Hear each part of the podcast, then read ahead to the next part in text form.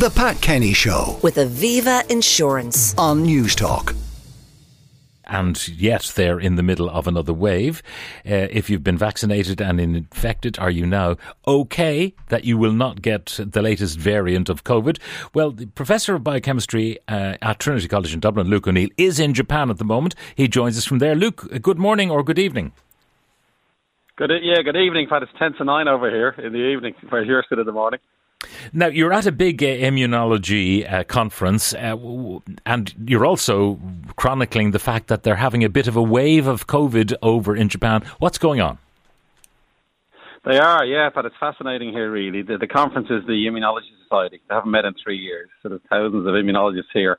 But the opening lecture was all about how Japan did during the pandemic, and they're very proud of themselves. The, the number one in the world, in terms of how they performed, in terms of the least number of deaths and so on. So they're very proud of that fact. And a lot of discussion was around why did Japan do so well, you see. And and number one, Pat, is masks. Everywhere we go here, people are still wearing masks. It's incredible. You know, as soon as you arrive, you have to wear a mask, basically. But they're very proud of themselves for their overall performance. Okay, so they're having something of a, uh, don't know whether it's a mini wave or a maxi wave at the moment. What's happening? Yeah, the the kind of the eighth wave. So the, the numbers have gone up here, but again, it's quite good. There's mild disease happening, and they're reissuing all the public health guidelines. Of course, are are now still very prominent here. You know, this eighth wave. I think it's happening because they they opened their borders last month, as you may remember. Japan was closed for a long time for tourists. And then last month they reopened, and now tourists have come back in, and they reckon that's one reason why this eighth wave is happening.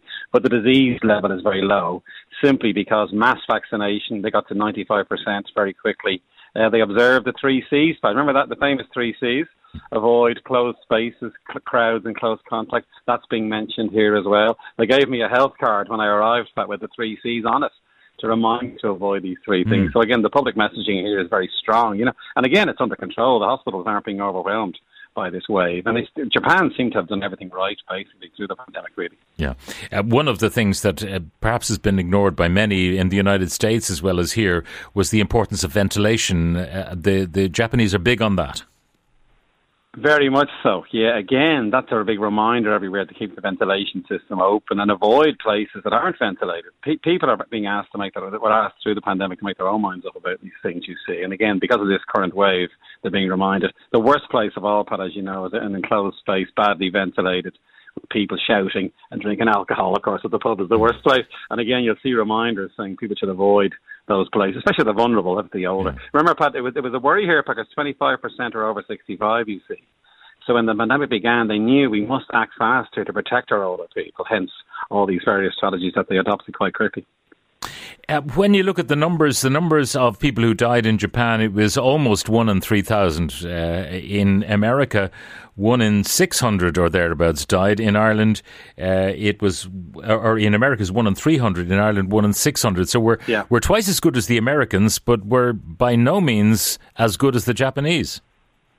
No, that's exactly. They, they've done nine times better than the US, and that was the headline in this guy's talk. You see, four times better than us in Ireland. My Ireland did quite well, remember, in the grand scheme of things. But even still, Japan is well ahead of us in terms of protecting people, in terms of lives saved, if you will. So they're very proud of that that uh, that standing that they've achieved. Now, uh, the question of vaccination, uh, if you've had all the, the shots and the boosters, and maybe along the way you've had COVID, is that you set for life against COVID? Yeah. Big session on that, but the whole day on COVID here, by the way. You can imagine all these different talks. And one of the big themes was, are we now free of it, is the kind of thing that's being discussed. Now, by free of it, what we mean by that is, if you're vaccinated, if you're boosted, and if you've been infected, it turns out that's a, that's a great combination of things to happen. Because if you've been infected as well as being vaccinated, you've got multiple layers of protection that got all different parts of the immune system are kicked off then, you know. And the data that was presented was very compelling. But if you're in that situation where you're vaccinated, boosted, and you've had COVID, you'll give at least six months strong protection against getting infected and certainly against severe disease. You have a 20 fold less likely to die if you're in that category, 10 times less likely to be positive again, if you know what I mean. In other words, that it seems to be reinfection is quite a good thing if you're vaccinated. Of course, if you're not vaccinated and you get infected, you're at risk of having very severe disease.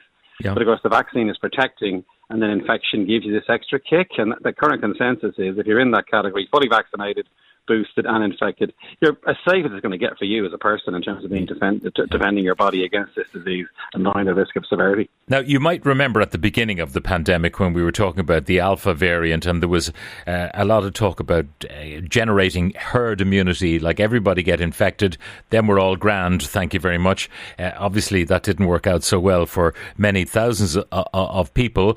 But if people were thinking, you know, it's a bit mild now, this Omicron variant, whatever number we're on now, uh, let me get infected rather than, than get vaccinated. What's the difference in the protections that you get from one over the other?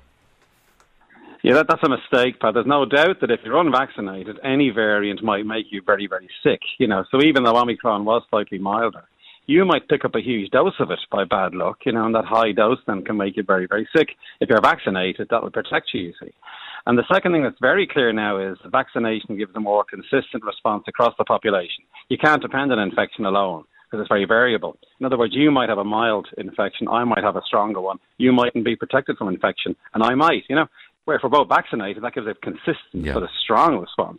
So the advice remains: get the vaccine. It's your best bet, really, to protect mm. you. You know, so this notion of getting infected and that working on its own. It can work in some people, of course, but the risk is you won't have a strong enough response from the natural infection, whereas you will have a strong response to the vaccine. So the, the advice remains like get boosted, by the way, as well, because the booster will give a consistent response in everybody too, especially if you're older, because as you said, if you're over 50 and you're in certain categories, get get the booster because you get a consistently yeah. strong response. And, and all the data, I mean, amazing that there's hundreds of thousands of people have been assessed now. And one of the talks here was mentioning this.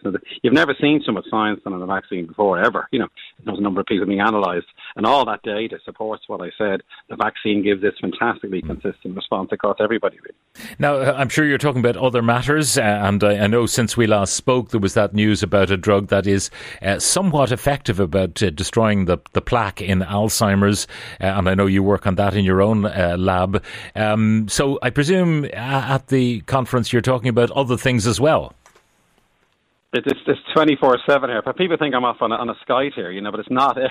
it, it, there's eight p.m. sessions here, for example, every evening, you know, and it's a fantastic uh, assembly of immunologists. But you're dead right, Pat. That that Alzheimer's stuff is getting headline news here.